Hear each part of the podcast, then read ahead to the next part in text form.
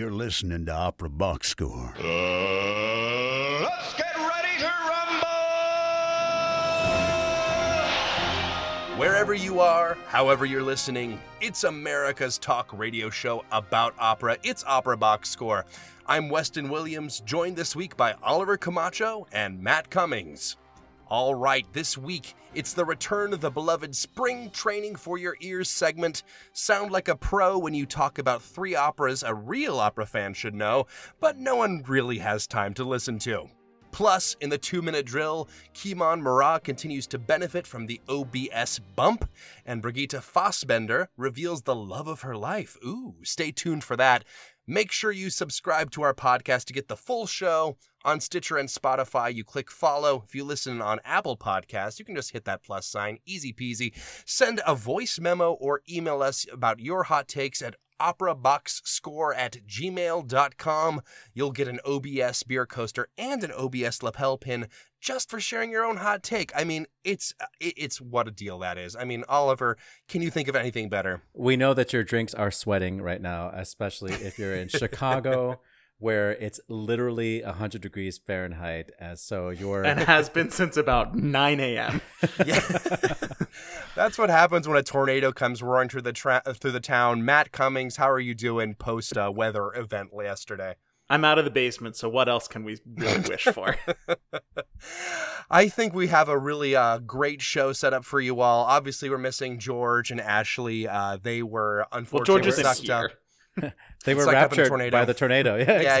exactly. So, uh, unfortunately, they will be floating around Wizard of Oz style until they land uh, next week. But, Oliver, I hear you have a little special audio clip for us you want to play. Well, uh, George received a voicemail, so uh, George thought he would share it with us so we could have a little bit of remembering George uh, during this episode. It isn't from George, but uh, it is addressed to George, so we can all think about George right now. Hey, George. This is Anthony from the Bronx. I've called you before, George. I'm sorry to hear you guys got canceled on the Dallas Texaco show. I really enjoyed watching it. It was good to see you and, and Oliver, Ashley and Matt and Dustin. It was a good show. I don't know, George, if you knew this, but there used to be an old Texaco show with Uncle Milty, Carol Burnett, and now George Cedarquist. I don't know what went wrong. Anyway, sometimes that's just the way the cookie crumbles. But at least I can still hear you on the radio. All right, I'll talk to you later, George. Have a great one. oh, let's uh, talk some opera. Let's do some spring training for your ears. It's the last pod before summer officially begins, and we realize that we haven't trained your ear holes in a while. I don't even know if we ever did a spring training for your ears when we were on the Dallas Opera Network. So much changed, but we're trying to Too get clip back. heavy, not allowed. Yeah, trying trying to get back to form. and we thought that we would talk about three operas, which you've heard of these operas, but you just will never get around to listen to them. Well, we did the work for you, and we listened to them. And maybe the next time they show up uh, in the on the calendar at the opera company near you, like, yeah, I should see that because I know what it's about, and I know what the challenges are, and what the good music from it is, and why it's important. So we're going to go chronologically here and we're really trying to emphasize why you should care why this opera should be or is a part of the canon uh, maybe highlight some of the famous music and maybe uh, try to explain why we don't hear these shows that often i'm going to begin with a composer who just when you hear his name you're already bored christoph Will- willibard Gluck. how do you say his name Willibald. Willibald. Willibald, Willibald Gluck. A fun Gluck. Don't demote him. He's Oh, yeah, I forgot it was the fun. He really Fun does look. sound like uh, like a, a, a Indiana Jones Nazi Okay. in terms of his naming convention.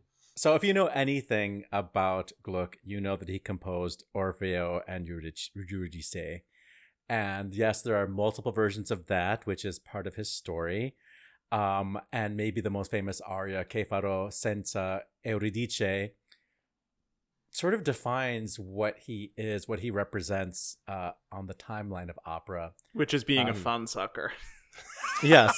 Uh, he wanted to remove the excesses of Italian opera that have even had even found their way into French opera. Uh, Right. he he wanted to make the music and the drama the star and not the celebrity singers.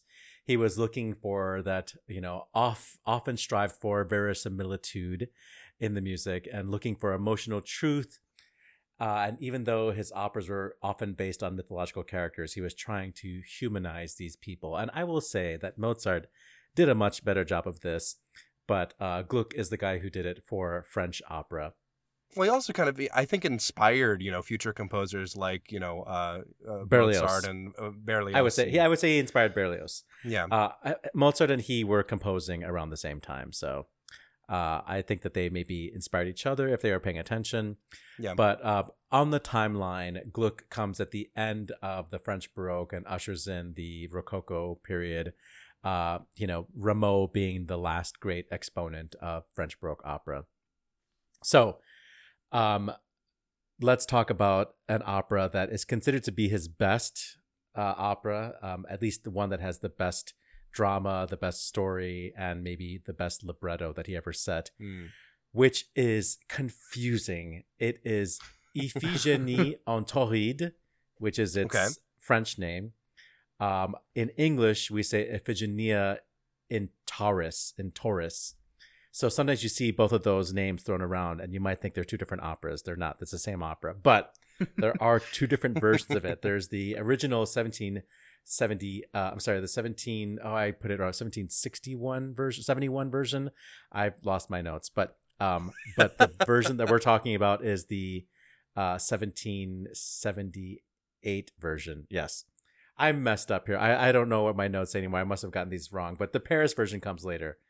Uh, not to be confused with Iphigenie on Aulide or Iphigenia in Aulis, which is an opera that comes a couple years earlier on the timeline. It also has uh, the Italian version. So there are four Gluck operas that have Iphigenie as the first word. If you think about these two operas and the two different versions, so that yes is confusing. Is it the same character? Yes, and you could sort of think of it as Iphigenie on Aulide as part one, Strauss's Elektra as part two, and Iphigenie on Tauride as part three. That's how the story sort of arc goes. If we were trying to do like a trilogy, which I think would be pretty cool, actually. Idomeneo Anyway. slides in there somewhere too. yes. The Um, spin-off. Yes. Um, and I will say that this opera, uh, because of how well it does what Gluck wants to do, which is to really remove the uh, the feeling of it being a numbers show, like kind of Right. erase the lines of like recitative and aria and ensemble. And chorus, like where it all just sort of like free flows, like the drama. Uh, this this opera does do that very well, so much that you almost feel like, well, where's where's the tune in the show? Because it just like vacillates from you know ensemble recitative chorus to arioso. And there is one famous aria which we'll get to soon. Uh, so this is the realization of his ideal of like having an opera that felt like a play and it inspired Richard Strauss so much that Strauss wanted to um, he actually reorchestrated it and created a version that was actually used uh, for a long time. Uh, he also inspired Berlioz and um, Gluck also inspired Wagner. Wagner was a fan, especially of his opera Armide. Yep. Um, okay, so we'll get, talk about this this show. It is the same family uh, of Agamemnon and Clytemnestra, Clytemnestra with their children, Electra, um, they really just couldn't catch a break. This uh. Orestes. Yeah, it's a pretty effed up family. So in That house of Iphigenie, Atreus. Iphigenie on Aulide, the Aulis opera. That's the story that most people know of Agamemnon and the Trojan War having to sacrifice Iphigenia. And then right at the last minute, the Deus ex machina moment is Diana coming to rescue her, and she gets taken away to Tauride, where she becomes a priestess of Diana. In the middle of that, uh, Orestes comes home and finds that um, Clytemnestra has killed Agamemnon. First, there's a war. now- Well, first there's a war. yeah.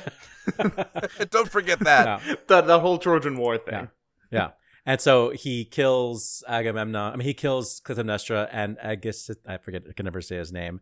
Uh, Ag- Clytemnestra's her new Oh, her yeah, new there we boat. Yeah, and then he is exiled, and so Iphigenia is in uh Tauride. This is now we're on part three. We're now in this opera. I gave you the really really short version, and uh, the Trojan War is over, and um, Iphigenia is uh you know tormented by dreams of uh, her parents, even though she doesn't really know what happened to them. A- And lo and behold, two Greek strangers are shipwrecked and they're captured uh, on the island of uh, Tauride, where she is, and they are sent to be sacrificed. That's Act One. Act Two is where it gets very interesting. Um, Iphigenia meets the two um, Greek shipwrecked strangers, uh, Orestes and Pleiad- Pleiades, Pleiades, Pleiades, Pleiades. Pleiades, and uh, she doesn't know that it's her brother yet. And there's this confrontation scene where they basically uh, Iphigenia interviews uh, Orestes, who is going to be sacrificed by the people that she lives with, by the weird followers of Diana. And this is what that interview sounds like. We're going to hear a little clip right now.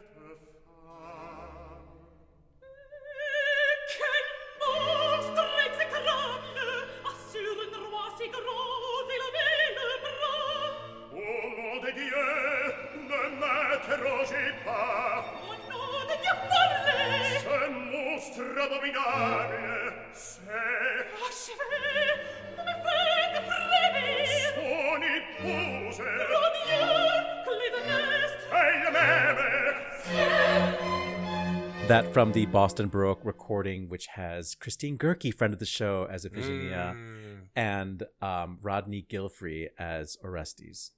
Okay, so during this interview, uh, Orestes tells her, "Oh, you know, um, this guy named Agamemnon was killed by his wife, and now his wife and her boyfriend are dead." And so she has a very famous lament uh, where she laments the loss of her homeland and the loss of her family. And this is the tune of the show. And we will hear it from a live performance, uh, just a little bit of it, sung by Anna Caterina Antonacci.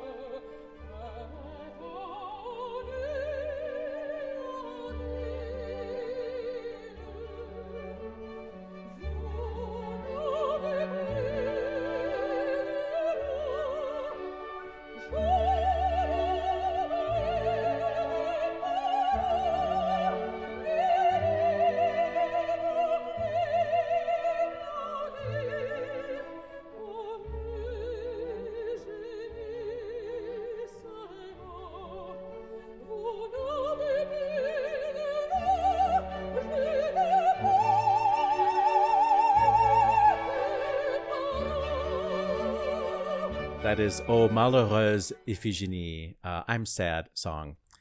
Uh, so uh, in Act Three, um, this is really the crux of the opera. It turns out that uh, Pleiades and Orestes, in all likelihood, are uh, lovers, and they both uh, they both are going to be were going to be sacrificed. But Iphigenia um, gives them an ultimatum. You know, you pick one. One of you, you know, uh, decide who wants to be, uh, who wants to die, and the other one gets to be saved in the hope that Orestes is the one that's saved because she started to figure it out. She's putting two and two together that Orestes is her brother. And then there's this love duet, not between Iphigenia and one of the guys. It's this love duet between Orestes and Pleiades. Uh, these Hey, two hey. guys, yeah, exactly. and they basically are they're basically arguing over each other, like who gets to die? No, I want to die. No, I want to die. So uh, Can't believe this opera didn't make it onto our queerest opera brackets. so this is from uh, the act three. Uh, this is the duet Et tu prétends encore que tu m'aimes. Uh, we will hear uh, Thomas Allen as uh, Orestes and Gustav Winbergh, uh, the late Gustav Winbergh, as uh, Pleiades.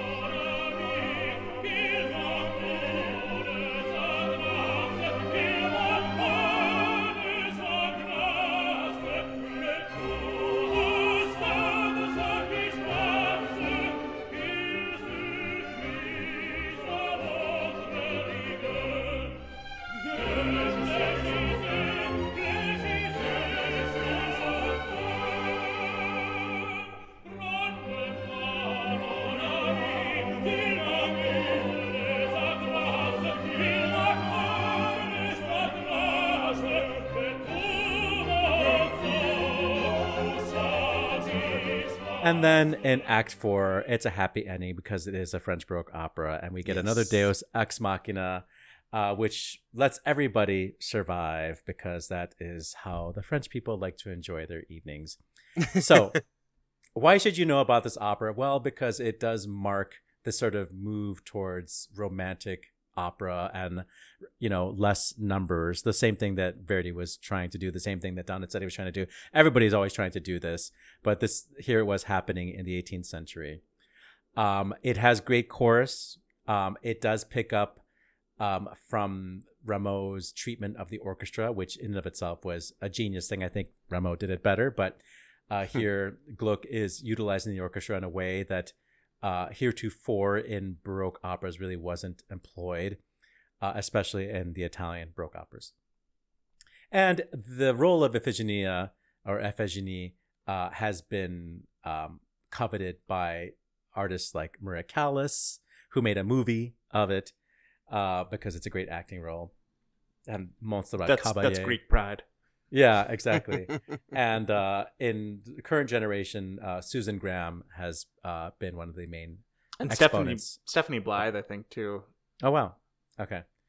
And you know, I think it's great if you like Greek mythology. I'm a big Greek mythology stan, Oh, and yeah. I I love the gay stuff. So I'm I'm here for Virginia. It is not super exciting, and of course there are many different versions, and you might get a version that has a lot of dance music in it, which could be good if they actually have a dance troupe. But more often than not, you get this dance music and no movement, which just makes the opera seem really long. I think it's still worth a listen though, and I think it has like certain like amount of like hipster points. Like I feel like everyone goes and sees, uh, uh, you know, Eurydice and nothing else. Uh, but this is a great one to be like, I've heard uh, this one by Gluck, so I I am better than you, which is really I think what this segment is Spring all training about. for your ears is all about feeling superior. Matt, what is your uh, selection for this somewhat lesser known, but you should check it out anyway, opera experience that we're going through right now? So I, for a long time, have carried a bit of a torch for Verdi's most forgotten middle to late um, problem child, which is La Forza del Destino, or the Force of Destiny. Which Can I you just might say, like, in terms of Verdi opera titles, opera titles in general, top tier title. It sounds great And- in English and Italian. It's amazing. and it really like I think they put a little bit too much attention on the title and not enough on character motivations. I one kind of um, critique of this opera in general, but you might only be familiar with this piece uh, if you read the series of unfortunate events novels because they it does feature prominently um, in it. Mm, mhm, Uh, mhm, mhm. the plot of this opera definitely picks up in terms of um, ridiculousness where Trovatore left off. Uh, so a summary can take a very long time, but here is the the cliffiest notes version of La Forza del Destino that I can possibly muster. So we open Fall in right Act. One with uh with Leonora, who is the daughter of the Marquess of Calatrava, and she is betrothed to uh, a young nobleman from South America, Don Alvaro, and the two of them are going to elope because her father doesn't approve of her marrying um, a non-European. Very Classic. not woke for 18th century, 7th, 19th century. Um, and as they're making these plans, he walks in on them. And Don Alvaro is going to surrender instead of fighting with her dad. But when he puts down his pistol, it accidentally goes off and kills him anyway. Uh, Gun safety. Force of by. Destiny Classic. one, Don Alvaro zero. um, Act two picks up a year later. Uh, Leonora is on her way to try to find be reunited with him because they have lost each other in their travels. She's at this inn and she runs into who but her brother, who is in disguise as a student, looking for her. Uh, there's also a fortune teller there. Um, for some reason, uh, and Leonora hears the for him tell the fortune teller that he is hunting down Don Alvaro, which tells her that he's still alive. So she's gonna run away to a monastery and hide to make it safe. Um, she makes it to that monastery and sings for approximately 45 minutes straight before she is eventually given um, some refuge and peace and is hidden in a cave behind in the mountain behind the monastery. Act 3, we've got another time jump. It's 5 years later. The Spanish army is now in Italy, and who has become best friends but Don Alvaro, the fiance, and Don Carlo, the brother? They're both under assumed names, and neither one recognizes each other because they do not meet in Act 1. Of course not. How could you have destiny if you meet in Act 1? um, Alvaro has be- is wounded and entrusts Carlo with a key to his belongings, but makes him swear not to read anything before he burns them. And when Carlo promises to award him the Order of Calatrava, afraid Alvaro totally freaks out, which gets Carlo's antennae up. And so he does go through the letters and sees Leonora's portrait and figures out what exactly is going on here. And the two of them start to duel, but Alvaro escapes and runs away to a monastery. Interesting. Hmm. I wonder if it's Hmm. the same monastery. Not very destinous. Many hijinks ensue when the fort when the soldiers and the fortune teller come back. The plot kind of comes to a screeching halt here for a good amount of time. But eventually, Don Carlo shows up back at the monastery looking uh, which is apparently the only monastery anywhere in Europe because it's where everyone keeps ending up. Yeah. He's looking for Don Alvaro, and instead of accepting Don Alvaro's offer of peace, he starts chasing him. And where does that chase lead? But right to the cave where Leonora is hiding. and so she runs out in the middle of her brother and her fiance having this duel. Alvaro wounds Carlo, and when Leonora rushes over to embrace him, he stabs her in the heart to get revenge for her fiance having killed their father. Um, so in the original version of the opera, Alvaro throws himself off of a cliff because he's so distraught about this. But Verdi did go back and revise it, and in the revised version, he stops cursing fate and is redeemed. And that's really the version that pretty much everyone does, unless you're um, in Russia, because the original version did premiere in Russia. The reason why this opera is really quite great is that some it has some of the best arias that Verdi ever wrote. The one you probably already know is Pace Pace Mio Dio, which is Yeah. right like I'm almost at the very end of the opera when Leonora is just like, "Oh my god, let me die. I can't take this anymore. I'm stuck in this cave. Everyone is mad at me. Please, Lord, give me peace." But that is I think her fourth aria in the opera and they're practically all bangers. The tenor and baritone each get a great aria in as well. There are some great duets. There's an incredible love duet right in the first act before um, the gun goes off by accident. The dual duet is really pretty pretty fantastic too. And because this opera requires such extreme uh, vocalism. Many of there there are a handful of recordings of it that are really quite good with like names you know. Leontyne Price made three or four recordings of it between the studio and live performances mm. that were recorded and distributed. Renata Tebaldi, I think, has three recordings of it. Um, Zinka Milanov was a famous interpreter of this role. For my money, the best one is Martina Arroyo, who is so Yes. radiant in these soaring lines. The way I, I want to play a clip of her singing the second aria, which is right when she gets to the monastery. And let's listen to that now.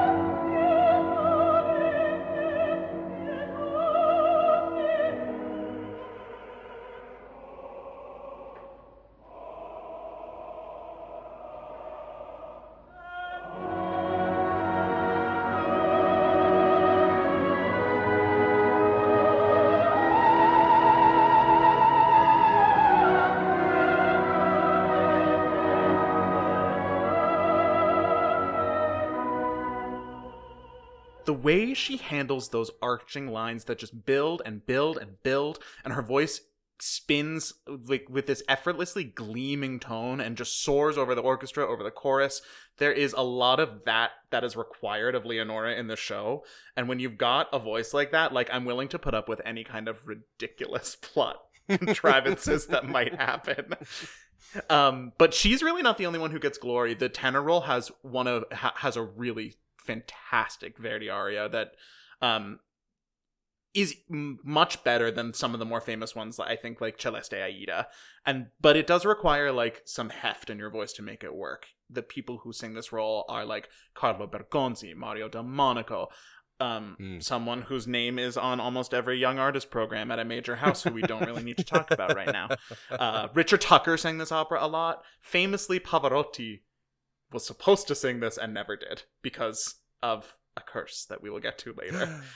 Uh, and uh, for the baritone role, you've got you know singers like Bastianini, Cappuccilli, Ro- uh, Mario Sereni, Robert Merrill. Basically, any Italian baritone worth his salt has recorded or sung this role. Um, the the Romany fortune teller is kind of a nothing role in terms of met, in terms of actually doing anything, but she does also get two pretty fun arias, and basically every Italian Verdi mezzo who sings Amneris has also sung this role. Yeah. Um, but the most famous part of the opera musically, besides Pace Pace Mio Dio, is most likely the overture. Like you're much more likely to hear music from this opera in a concert hall than you are in the opera house. Um, the overture is one of the few actual fully written out overtures with with tunes and motifs from the whole opera that Verdi ever wrote, instead of just a little preludio that pre- that precedes the first scene. Uh, and it was a real standard of the concert hall. Uh, and the way that the main themes of the aria show up in the overture makes this opera feel really cohesive in a way that Italian opera is often like poo-pooed as not being. It's much like uh, Gluck was able to do with Iphigenie. Like this is not just a parade of numbers either. Like this is some of the most consistent motivic writing that I think Verdi really ever did in his compositional career. Ironic considering how much the plot was literally all over the place. well, at least we have cohesion somewhere. Yeah, exactly. You need it.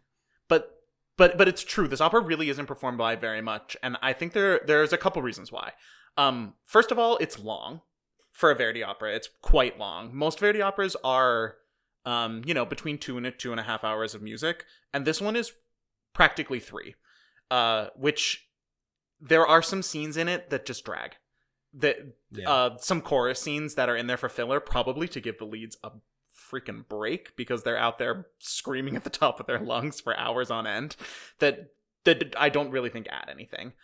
Um, it's also vocally incredibly challenging. Uh, not just because it's Verdi, but because you the the way the plot works, like characters disappear for long stretches of the uh of the opera, so you really are the only person on stage for a really long time. Much more, much longer than in a typical Verdi opera. You like are expected to carry the whole thrust of the plot forward, uh, and those long, long Verdian lines require both flexibility of your phrasing, a ton of dynamic range, a ton of just like note range. They go low, they go high, they're all over the place. And the vocal demands are what you would need from like an Aida or a Ballo. And those are two much more popular operas. So if you got the forces to pull one of those off, it is you know you're much more likely to get to get one of them to work. Um, let's hear an example of some of those long lines I'm talking about. This is a clip of Bergonzi singing the Act 3 tenor aria La Vita Inferno.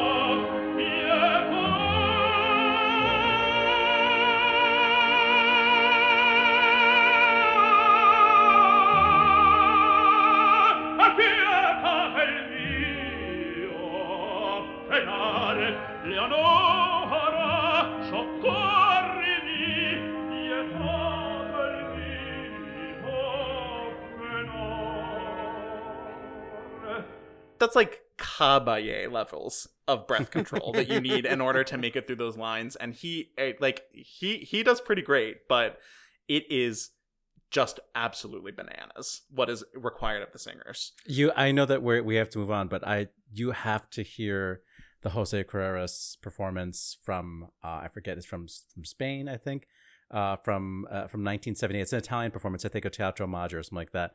But it's a very easy to find YouTube clip, and it's Jose Carreras at his best. If you've never been a fan of his, you will become a fan watching him sing that aria. Yeah. And so the plot of this, as we've alluded to before, you know, it's a bit sprawling and it's a bit implausible. Um, and there are really only three characters. There's a host of people who keep popping in and out of their lives, but there's really only three characters that we care about. Um, and like I said, they all tend to disappear from the drama for like an entire act at a time. Um, and most of their choices make absolutely zero sense at any point during this opera. Uh, they are they they just don't do what you would expect a human being to do. Um, and the plot and that makes the plot itself turn on this highly implausible series of coincidences. Um, but I would maybe jujitsu this and say that it's a maybe a bit more of a strength of this opera, which is because it's a it's a piece about making sense of the universe. Uh, and if you're looking at it as a linear plot piece, like that doesn't necessarily tell you what you're going to get out of Verdi. Like I think it's about these these encounters and these mishaps of the three of these three characters and how they keep colliding and how and like the relationship between what is in your control and what is out of your control. So it's like in if anything it's like more of a series of vignettes than a true linear plot. The most famous reason why you're not going to hear this opera in the concert uh, in the opera house is that it is cursed. That goes La maledizione. you might remember this from our Halloween Spooktacular Ghost Stories episode back in October. Uh, the the curse of this opera goes all the way back to its premiere, where uh, the, it was delayed due to a singer's illness. But by far, the most famous evidence for the curse of La Forza del Destino comes from a performance at the Metropolitan Opera from one baritone Leonard Warren, who literally dropped dead of a heart attack in the middle of singing his aria to die a tremendous thing. Let's hear a clip of that aria right here of Leonard Warren singing it.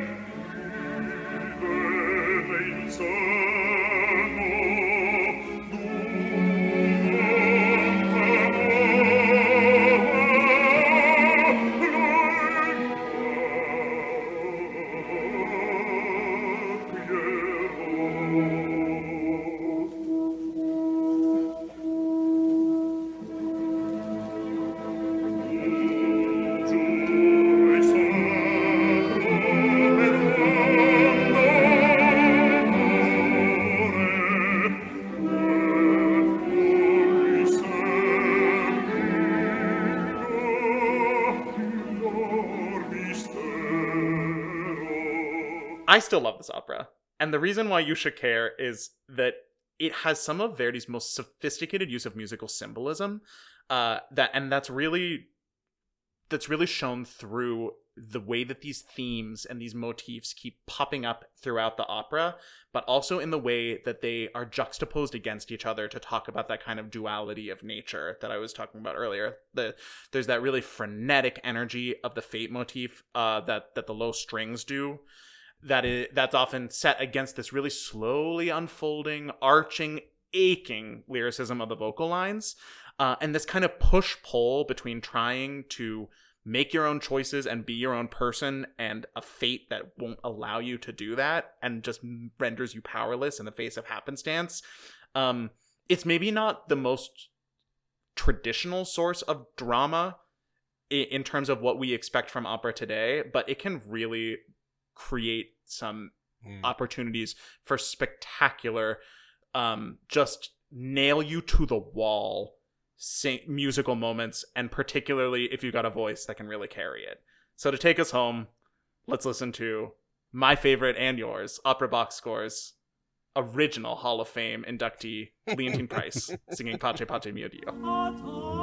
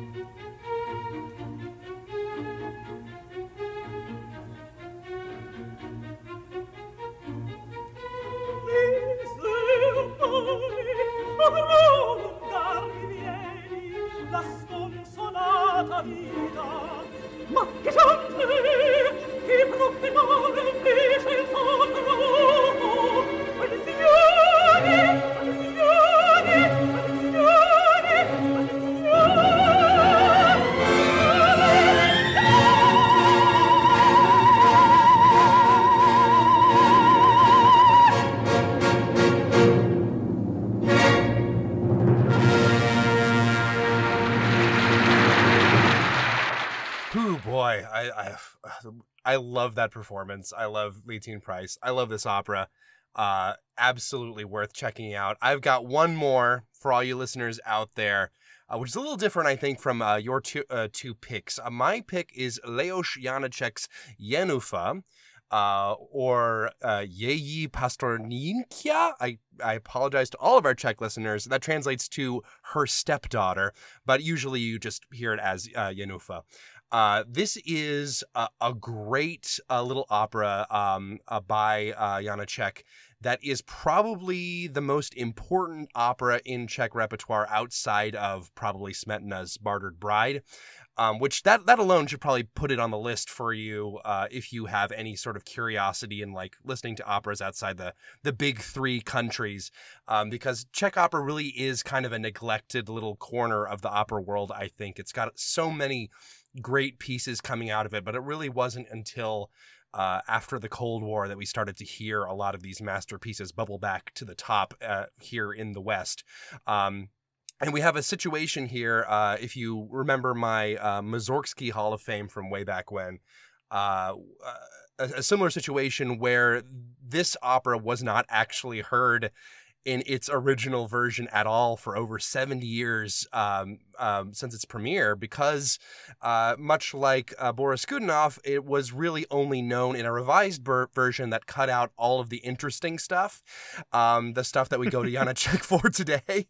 Um, the uh, so basically, Janacek was a really fascinating composer. He was uh, very, very interested in folklore uh, and uh, folk music. Uh, he's very famously also a late bloomer. Uh, this opera uh, wa- premiered in 1904. And it's his first opera that really anyone ever talks about. And he was already, I believe, in his 50s at this point in time, because I think he was born in 57. I could be wrong. Uh, I'll look that up in a second. Um, uh, but basically, this is uh, really sort of an introduction of a new type of Czech opera based in that nationalistic sort of folklore. I'm kind of getting ahead of myself here um, because uh, because I, I get so excited talking about uh, Czech opera and uh, Eastern European opera especially. Um, but I really want to emphasize that this is not your typical Western opera, but because it's his first opera that anyone talks about, it has a lot of those m- more accessible elements that you don't necessarily get in later Janacek works. So if you're familiar with late 19th century opera and you want to dip your toes into Czech music, this is probably the way to go. Uh, if you're more like me, uh, and want to do something a little weird, you might start with uh, in uh, the House of the Dead, but you don't have to. um, so this, uh, so basically, uh, is very, very uh, realistic in sort of the, the almost the verismo sense of the word. It, it's very much interested in the struggles of ordinary people um, and their problems, which is one another reason I don't think it gets performed too much because the story is frankly a little bit of a bummer all the way through. And you kind of need a family tree to figure out what's going on. Also true.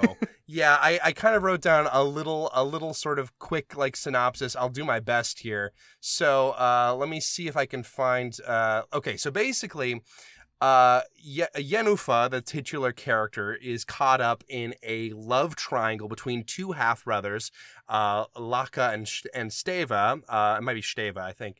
Uh, she loves uh, Steva and becomes pregnant with his child, which makes Laca jealous. He slices her cheek with a knife in retaliation. I cut you. exactly, very literally. Uh, and because uh, Jenůfa can't catch a break, uh, she becomes a little disfigured, and that means that Steva leaves her, uh, which makes Laca kind of her only option for marriage. So Jenůfa's stepmother, Kostelnichka, lies to him and says that the baby uh, that was uh, Steva's baby is dead. And now, once she says that, well, she's trapped in the lie now. So she's like, I got to go out and drown this baby. So she does. Um, and uh, so because uh, Jenůfa has to have this husband to support her, because this is, you know, uh, uh, the che- uh, Czechoslovakia in you know the 1800s, uh, you have you really do have to have that. So um, they uh, so she drowns the baby. Um, and gaslights Jenůfa into saying the baby was stillborn. Um, the body ends up being discovered at the wedding, uh, and Jenůfa gets so distressed. The townspeople are initially want to um, basically hang her for the crime. Then uh, Kosnel, uh, has to come forward and admit to, uh, to murdering the baby, and then Jenůfa forgives her. And uh, Laca, who is the person she is marrying, says that uh, uh, well, she tries to let him go and say like, "You, you don't want to be with me," you know. Uh, and he says, "Actually, I do want to be with you." So it's a happy ending with sort of the, the kind of abusive boyfriend kind of thing it's kind of a bummer, but it is really, really an interesting piece in terms of how it deals with these very kind of real problems. And that ties into the music as well, because as I said earlier, Janacek was very interested in folk music and, in fact, was obsessed to a degree I don't think any other composer has been with imitating specific dialectical um, uh, pitchings, speed, how lines are delivered, uh, specifically of the Moravian dialect, which was very much uh, uh, something that he was surrounded by in his folkloric sc- studies.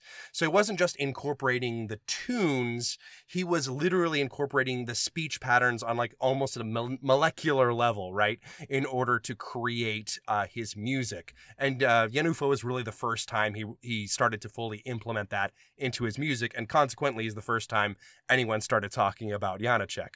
Um, I w- the folk influence is very apparent throughout the opera. Um, it doesn't get quite as intense as some of his later operas, so you still have some more conventional tunes here and there. One of uh, Janacek's early influences was Tchaikovsky. Um, and you really hear a lot of Ch- uh, Tchaikovsky and how he sets straight up folk music in this opera. There's a at the wedding in Act Three, there is a scene where a bunch of uh, peasant girls sing uh, during the wedding, and it really, really reminds me of uh, Act One of Eugene Onegin with the peasant choruses. So let's go ahead and uh, hear a little bit of that. All of my recordings are going to be from the uh, the Mackerras uh, uh, studio recording. So let's just hear a little bit of the wedding song chorus to hear an example of that.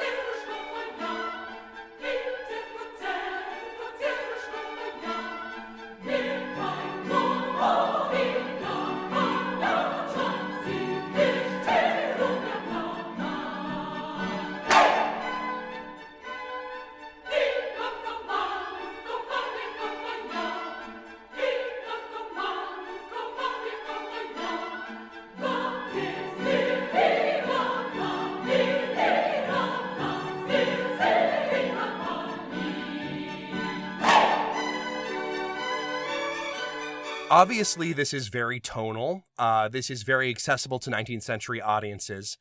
But there's uh, there's also something a little bit different about it too, right? I said before that this uh, the original orchestration did not really wasn't really around for 70 years, and in fact, Mackerras himself was the one who compiled the original orchestrations, not just for this opera, but for uh, Katia Kabanova, uh, Věc Makropulos, um, and uh, The House of the Dead. He, he was restoring these because in the at the time period, people uh, heard uh, the orchestrations particularly um, and and thought it was very odd sounding. And you'll probably and you've heard you might have heard a little bit in that clip.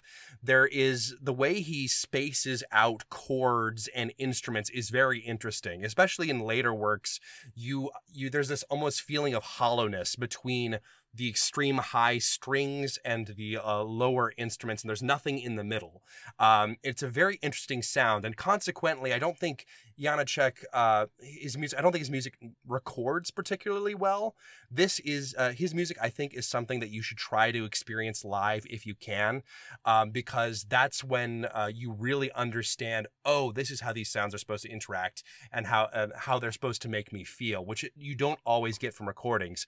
However, um, obviously the uh, Mackerras recordings are iconic because they restored the original intentions of the composer, and they all star um, the uh, the amazing Elisabeth Söderström, who made the premiere recordings of all of those uh, sort of titular uh, uh, uh characters in Katia Kabanova, Makropulos Affair, and of course uh, Jenůfa, which you've been talking about. This is a the 1982 recording, uh, and it is still, in my opinion, the definitive recording of this opera, and they're all worth checking out.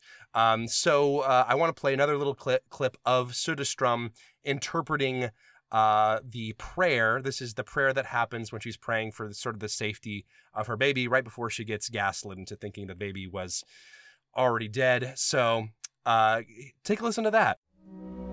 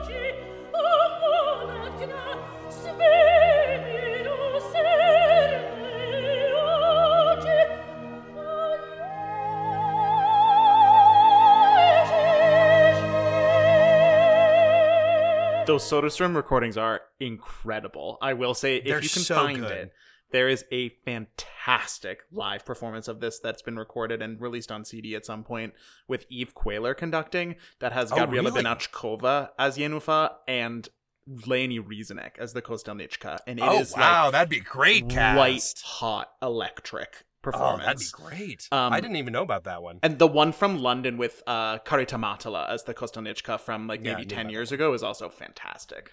Yeah, this is uh, this is a, a great one. Especially, I think there are a lot of uh, Janacek is having a bit of a moment right now, so there are a lot of like new live recordings going out, uh, particularly of native Czech speakers uh, that really understand the line of the of the text.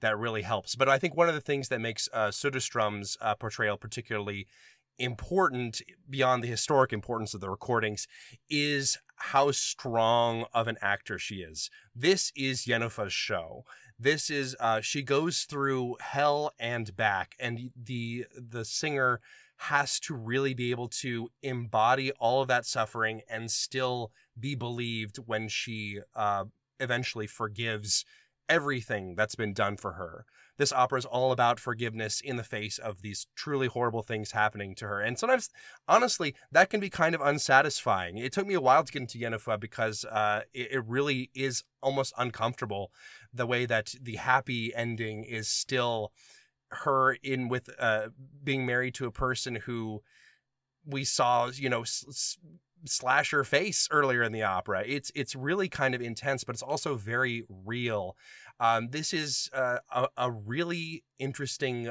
example of forgiveness being the central part of an opera which is uh, a genre that's full of revenge bloody drama um, so so to see something like this, something that's so very Czech in how it presents itself, is really unique and a great introduction to Janacek and Czech opera in general. And you, you really do kind of feel like a better person after seeing Jenůfa bear every single struggle. And it's really, really worth checking out. I want to uh, play out just uh, one clip uh, this is from that same recording with uh, Wiesław Ochman and Soderstrom singing the finale where everything's coming together and um, and they're saying that they're going to be together forever and they've gotten past this and um, hopefully it doesn't get any worse after the curtain goes down.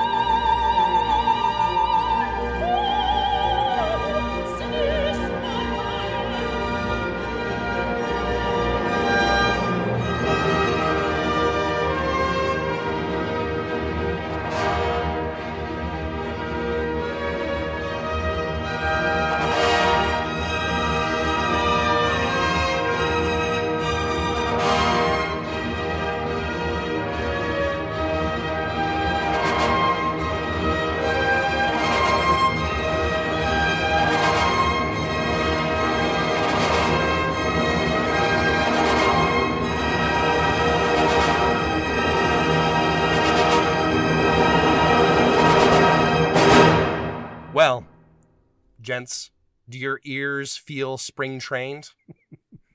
I forgot to add that one of the reasons why you should care about um, these operas based on the House of Atreus is that it does feel very much like Game of Thrones or any other uh, of these, uh, you know, pre-medieval types of legends that we have that have become very famous. I don't know, like besides Game of Thrones, whatever you watch that has this type of, these types of characters and complicated relationships and you know, how can a sister not recognize her brother? And you think about like somebody being in exile and coming back and not recognizing them. I mean, like stuff like that, you know, I guess happened all the time back in It must In have. Greek mythology. That's the only. And if you liked the final season of Game of Thrones, maybe La Yeah. Forza del Destino is right for you. Implausible character choices? Check. there it is. All right, uh, we have done it. We have spring trained your ears. We're back. We're off of Dallas. We're going to do a lot more clip shows from now on. So I hope you're enjoying it. Let's move to the two minute drill. This just in the two minute drill. All right, listen up. Here's everything you need to know about what happened in Operaland this week. La Scala will continue to present Russian artists and Russian repertoire, but has emphasized that Valery Gergiev would not be performing at the Opera House. We considered him like a politician. The others, no, said General Director Dominique Meyer. Gergiev is almost a culture minister. La Scala's upcoming season will include singers such as Anna Netrebko, Ildar Abdrazakov, Dmitry Korchak, and Ekaterina Semenchuk. San Francisco Opera has named the six multidisciplinary innovators who are decidedly outside of the opera field into the company's R&D initiative called Instigators. The inaugural program includes Radiolab's Jad Abumrad, virtual reality writer-director Samantha Gorman, the artist artistic director of Bangalore's Nalanda Art Studio, Abhishek Majumdar, design technologist Paula Tay, chef Bryant Terry, a James Beard and NAACP Image Award winning activist, and queer architect, designer, and software engineer Peter Zuspan. And here we thought we were the instigators for getting kicked off of the Dallas Opera Network.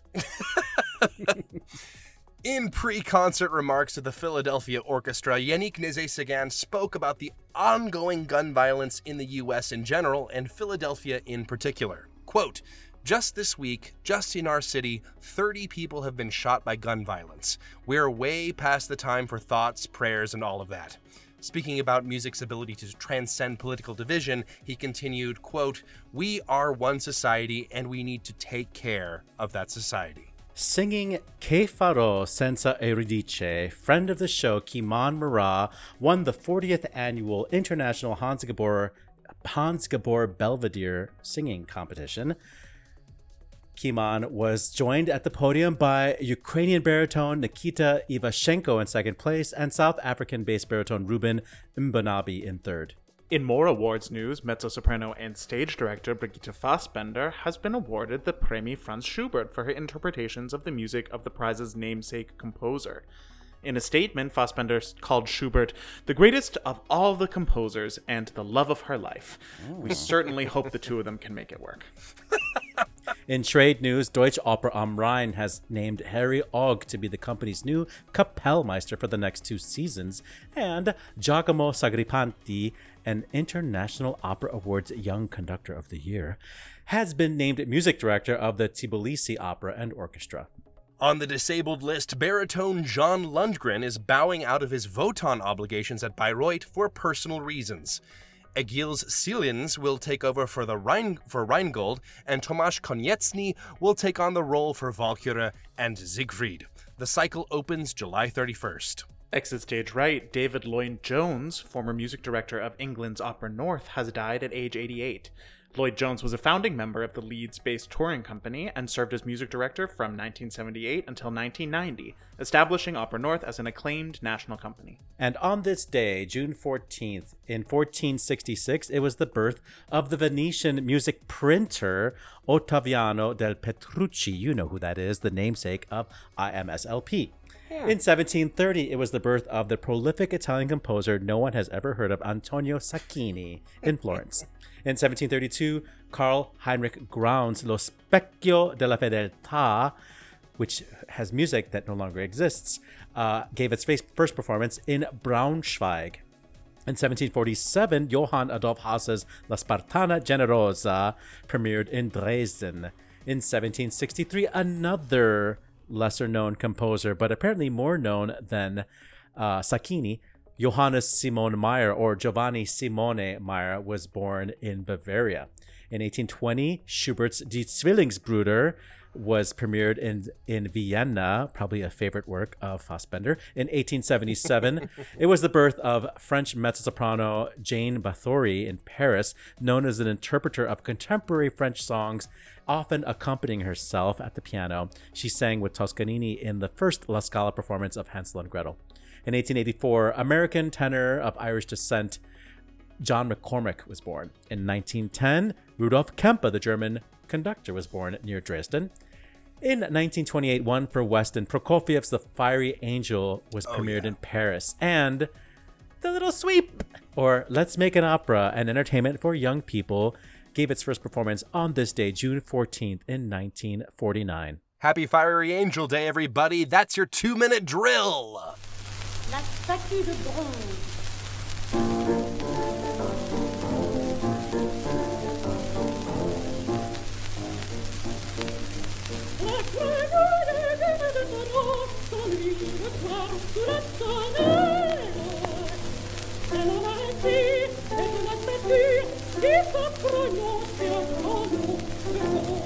A little bit of Jane Bathori probably accompanying herself and an adorable announcement from the stage as to what, or probably in the recording studio, what she was playing. A song by Erik Satie.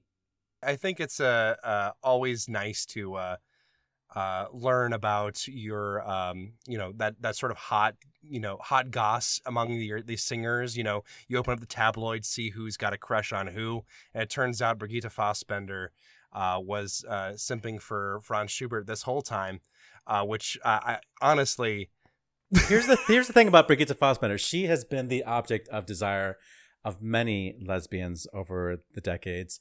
But Yeah. she she has been very secretive about her own sexuality and she's not public about it. And you would think, oh, she's gotta be like she's like the one of the most butch lesbians you could imagine, you know? She's gotta be out. She's not. So as it turns Mm. out, she is devoted to Franz Schubert, and it's a very specific alone. sexuality, Yes. but we support it here on That's- Opera Box Score. one Happy Pride Month, everybody! Du holde Kunst indeed. yeah, one of, the, one of the new boxes you can check on the census form. Uh, send us a voice memo or email us your hot takes at operaboxscore at gmail. Send us a voicemail like Anthony from the Bronx. You'll get an OBS beer coaster and an OBS lapel pin just for sharing your hot take. Yes, it's such a good deal, and uh, we'll have more of uh, uh, of uh, George next week. But until then, I'm in charge of sort of divvying out the news. So, Matt, what do you want to talk about this week? I mean, I'll tell you, I'm I'm super happy for Tomasz Konieczny and Egils Siliņš. If I had to be going to this uh to this ring cycle at Bayreuth, if I got to be going to this ring cycle at Bayreuth, it would be to see Lise Davidsen, Sieglinde Oh in God, me too. uh in Valkyrie because can you imagine just like the ocean of sound that is going to be pouring out of that I am throat? waiting for her to make it to Chicago at some point. I'm I'm like I'm I'm just like, come on, somebody. next revival, next revival, next revival, come on. yeah, I mean, it's one of those voices that like it. You know, it's record. She sounds great on recordings, but you really don't get the magnitude of it. And everybody who I who I heard has heard her in the hall. They say like, okay, yeah, that's a once in a lifetime. Yeah. sound, So Everyone describes her voice like uh, like they're describing Birgit Nilsson, you know. Uh, and I, I I for one can't wait to hear it. Hopefully, Chicago will wise up soon and, and get her to come in. And speaking of wising up, I think that uh, uh, I think that's a great. Uh, I think it's a great use of uh, Yannick Nézet-Séguin's platform to talk about gun violence. Um, I think it's better than an open letter, Matt. I'm sorry. I, Um, I am inclined to agree that most things are better than an open letter. I, I, I do think that obviously, you know, there's only so much that um, uh, musicians can do to uh, talk about uh, the ongoing epidemic of gun violence in this country. Um, but I think that calling attention to it in in a hall with that, you know, undoubtedly includes some major donors, some movers and shakers in the community. Uh, I think is very important, um, and uh, I think that it's very uh, obviously we've seen a lot of um, you know, with recent political events, particularly in Russia, we see a lot of uh, singers kind of hem and haw over their political positions. And I think standing up and speaking out for what you believe in is the way to go if you're going to be uh, an artist in this country and in the world in general. So I, I really support uh, Yannick Nézet-Séguin's statements on this. So I feel like oh, San Francisco Opera Yeah. uh, just sort of like okay, who are like the weirdest people we can find? Who does like the most like wacko, you know, non-expected genre bending stuff? Let's see if we can teach them about opera, you know. And I, that's basically I think people that's are. It's like- great. It's like they approached a chef. Opera And singers so- have to eat too. yeah. I mean, I'm curious to see what comes out of this, but uh, we, as you know, uh, dear listener, um, opera is not one of those things that like you hit the ground running. Like, there's so much work you have to do to begin to enjoy it. Yes, you can hear somebody sing Pace Pace Mio Dio, but will you ever know the plot of La Forza Destino even after today? Science point to there, know. there are definitely there are definitely some operas you just kind of turn off your brain and just let it let it wash over you a little bit. I think this is a great initiative. I think that obviously uh, the the Radio Lab, uh, J- Jad Abumrad is a great uh, sort of person to go to. Uh, I think the virtual reality is. Uh, I think it'd be great if we were on this list, but you know, uh, I think that uh, it's one of the things that we've been seeing, especially uh, over the past couple years since the pandemic, is an increased focus of opera companies on what about the people outside of the insular little opera world? I mean, as much as you, uh, you and I uh, here on this podcast are part of that insular opera world in some ways, there it's so important to not get so caught up in, in, in like navel gazing and thinking about like, well, what do we think is cool, right? yeah. you need to look outside of opera and see what other people think is interesting and seeing how it might be incorporated. I think it's a really exciting initiative from San Francisco. and what does remain to be seen and I'm I'm honestly hoping for the best and think that there's a very good chance that this could lead to positive results but I'm thinking of like some of the directors that the Metropolitan Opera brought in to direct their shows who were outside of the world of opera and they were like we'll just bring in innovative people and everything will magically work like no you do have to at least be interested in the art form on its own merits and Yes. like want to learn about it and improve it at the same time so fingers crossed let's let's see what happens i i really hope that it it works out well Let's hope it will end up being a good call and not a bad call. And oh, hey, look at that. Guess what time it is? Good call. Bad call. On Opera Box Score. That's right, it's good call, bad call. It is how we end every show here on Opera Box Score. Oliver Camacho, what do you have for me? Just want to give a little shout out to friend of the show, Haymarket Opera Company, uh, which will be uh, doing the Chicago premiere of uh, L'Amant Anon- Anonyme, the Oh, opera yeah. by uh, the Chevalier de Saint George Joseph Bologne, which will star none other than Nicole Cabell. That is a get That's a this get. company. Yeah, I mean last year last year they got uh, Bejun Mehta to sing Orlando. This year they got Nicole Cabell. So it's just not like the biggest budget opera company out there, but um, to spend all your money on one person for why, why not make it Nicole Cabell? Why not? Yeah. Matt Cummings. Uh if you watch the tony awards this weekend let's give it up for the newest minted egot winner jennifer hudson Yes. who uh, Oh, just won a tony for producing the um the show A strange loop and i just want to give her an extra special shout out because i think it's really great to see how she is using her platform as uh, one of the preeminent black actresses and singers and musicians in, in america to lift up other artists and to make sure that their work makes it onto Broadway too and to be a pioneer in the field. I think that's a really commendable uh, way to continue your career beyond uh, after you win an Oscar. So, No. hey yo. My good call is an article from the New York Times by Zachary Woolfe, the classical music cr- uh, critic, the new one after Anthony Tommasini left, uh, detailing the uh, the last season at the Met, which famously um, went through the entire season without uh, missing a single curtain despite the pandemic.